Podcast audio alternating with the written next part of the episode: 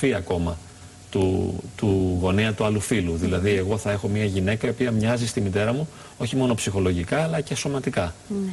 Με στατιστική προσέγγιση όμως, όχι ότι είναι απόλυτο αυτό. Αυτή είναι μια φροηδική αντίληψη που τελείω Ναι, πολύ. αλλά την έχουν όμως ε, αποδείξει Ναι. ε, στατιστικά, όχι ότι ισχύει απόλυτα και δεν είναι κατά ανάγκη φροηδικό. Μπορεί Ναι. να έχει να κάνει και με το φαινότυπο, δηλαδή ότι για να αναπαραχθεί το είδος καλύτερα χρειάζομαι ένα πρόσωπο που να μου εγγυάται ότι είναι οικείο και με εμπνέει εμπιστοσύνη για να κάνω την αναπαραγωγή. Ε, Υποσυνείδητα ουσιαστικά προσπαθούμε να, να ολοκληρώσουμε τον παράδεισο Το- που εγκαταλείψαμε ας πούμε, στην παιδική μας ηλικία. Ε; Ναι, εκεί είναι πολύ δύσκολα τα πράγματα και νομίζω έχει ένα λόγο η ψυχανάλυση και μπορούμε να κάνουμε μια μικρή προσέγγιση, παρότι μπορεί να είναι λίγο δυσνόητο, μπορούμε να προσπαθήσουμε να προσεγγίσουμε κάτι που αφορά το υποσυνείδητο και τα βαθύτερα στρώματα της ψυχής. Όμως ε, αυτές οι προσεγγίσεις με γνωστικό τρόπο ε, δεν μπορούν να γίνουν ουσιαστικά κατανοητές. Δηλαδή θεωρητικά δεν κατανοούνται τα ψυχαναλυτικά ε, έτσι, δεδομένα και η ψυχαναλυτική θεωρία.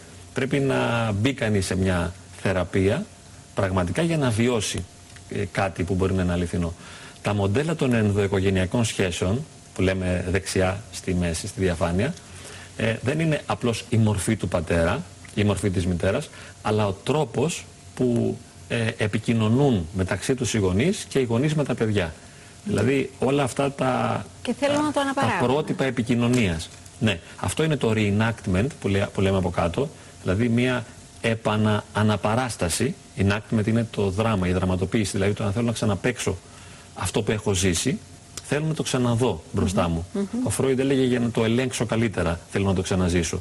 Δηλαδή αυτό που τότε συνέβη, όταν ήμουν εγώ παιδί, θέλω να το ζήσω και τώρα. Οπότε αν είχα μια μητέρα η οποία με καταπίεζε και με πλήγωνε, μπορεί επειδή έχω συνηθίσει να το ζω αυτό, Να επιλέξω ε, μια να σύντροφο επιλέξω που μια κάνει το σύντροφο ίδιο. που κάνει το ίδιο. Και τα πράγματα είναι πολύ σημαντικά. Έχουν γίνει πολλές έρευνες πάνω σε αυτό και μερικοί υποθέτουν ότι και σε βιολογικό ακόμα επίπεδο υπάρχουν κάποια δεδομένα στον εγκέφαλο, κάποια patterns, κάποια πρότυπα δηλαδή βιοχημικά, τα οποία από τότε ε, εγκαθιδρύονται μέσα μου και μετά με οδηγούν στο να αναζητώ την αναπαραγωγή. Δηλαδή ακόμα και σε βιολογικό επίπεδο μπορεί αυτό να έχει ε, καθίσει μέσα μου και να έχει εντυπωθεί ώστε να το αναζητώ.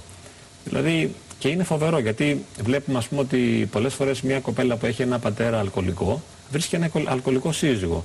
Αυτό δεν μπορεί να είναι τυχαίο. Ή όταν κακοποιείται κάποιος ως παιδί μετά ε, βρίσκει Αναπαράγει. έναν σύντροφο που Ε, καταλαβαίνετε λοιπόν πόσο μεγάλη ευθύνη ουσιαστικά έχουν οι γονείς. Έχουν οι γονείς οι οποίοι είναι βέβαιο ότι θα αναπαραχθούν οι συμπεριφορές τους αργότερα. Ε, και εγώ θα έλεγα ακριβώς όχι ευθύνη, γιατί η λέξη ευθύνη συγγενεύει λίγο με την ενοχή.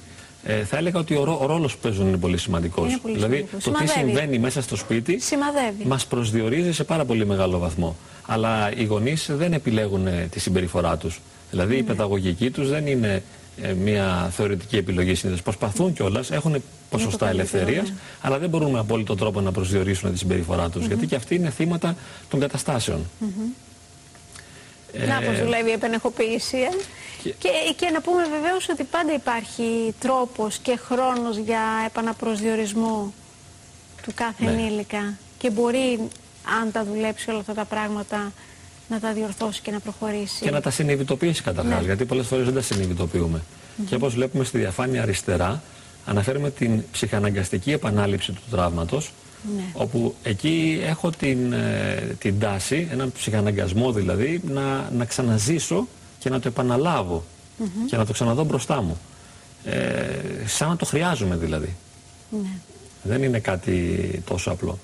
Και σε αυτή τη διαφάνεια μπορούμε να δούμε πάλι κάτω παρόμοια σχόλια, κάτω-κάτω στη βάση, υποσυνείδητες ε, παιδικές τραυματικές εμπειρίες από αγαπημένα πρόσωπα που υπάρχουν συχνά. Δηλαδή τα πρόσωπα που με αγαπούν είναι και τα πρόσωπα που με τραυματίζουν και με πληγώνουν. Και δεν μιλάμε για ένα τραύμα που γίνεται μία φορά, ένα γεγονός, μία λέξη, μία φράση, αλλά για αυτό που γίνεται συνέχεια. Δηλαδή αν με υποτιμά η μητέρα μου, αν με παραμελεί, ή αν είναι επιθετική απέναντί μου, αυτό γίνεται κάθε μέρα, για πολλά χρόνια. Οπότε βιώνω ένα τραύμα. Και βλέπουμε πάνω ότι αυτό ε, βιωματική και νευροφυσιολογική σύνδεση της αγάπης με τον πόνο. Δηλαδή, επειδή είναι αγαπημένο πρόσωπο, σε ένα βιωματικό επίπεδο εγώ δένω την αγάπη, το πρόσωπο που με αγαπά, με την οδύνη, τον πόνο. Αυτός που με αγαπά, αυτός και με πληγώ. Και αυτό ε, και σε νευροφυσιολογικό επίπεδο ε, δένεται και καθιδρύεται μέσα μου. Όπως και βιωματικά το νιώθω. Γι' αυτό αναφέρω τα ενδογενή οπιοειδή που δεν θέλω να τα αναλύσουμε και τις κατεχολαμίνες, ότι ε, γίνονται έρευνες και υποθέτουν ότι και σε ένα βιολογικό επίπεδο, νευροφυσιολογικό, ε, παραμένουν αυτά τα βιώματα που ως παιδί έχω ζήσει. Και μετά οι συμπεριφορές των ενηλίκων που συναντώ ενεργοποιούν το τραύμα. Δηλαδή κάποτε θα συναντήσω κάποιον άνθρωπο ο οποίος θα ενεργοποιεί το τραύμα το παιδικό. Με καταπίεζαν τότε, με καταπίεζε και τώρα. Και εγώ αισθάνομαι πολύ μεγάλη συγγένεια.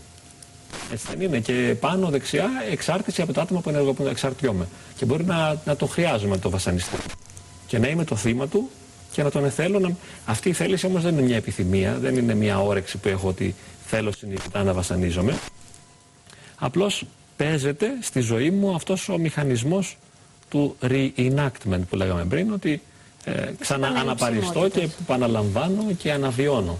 Ναι, γιατί όταν κάποιος έχει συνηθίσει να ζει μέσα σε μια φυλακή, ε, όταν ξαναδεί το κελί μπροστά του, του είναι με αντισάρεστο, αλλά είναι και οικείο. Και μπαίνει με πολύ μεγάλη ευκολία, γιατί νιώθει ασφάλεια. Ναι, είναι αυτό που γνωρίζει. Το ξέρει, νιώθει οικειότητα, νιώθει άνεση και συνεχίζει. Και έτσι εξηγούμε πάρα πολύ και τα κρούσματα κακοποίησης.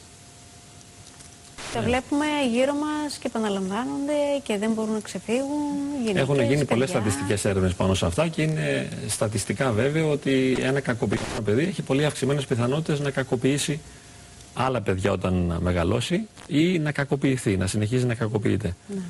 Όπως και τα παιδιά που ε, προβαίνουν σε εγκληματικές πράξεις, δηλαδή εγκληματικότητα και οι άνθρωποι που είναι στη φυλακή ε, συνήθως είναι τραυματισμένα παιδιά και έχουν ε, τέτοιες εμπειρίες ας πούμε όταν είναι ναι. στην πρώτη παιδική ηλικία. Λοιπόν, θα πάμε σε ένα απαραίτητο διαφημιστικό διάλειμμα, επαναρχόμαστε.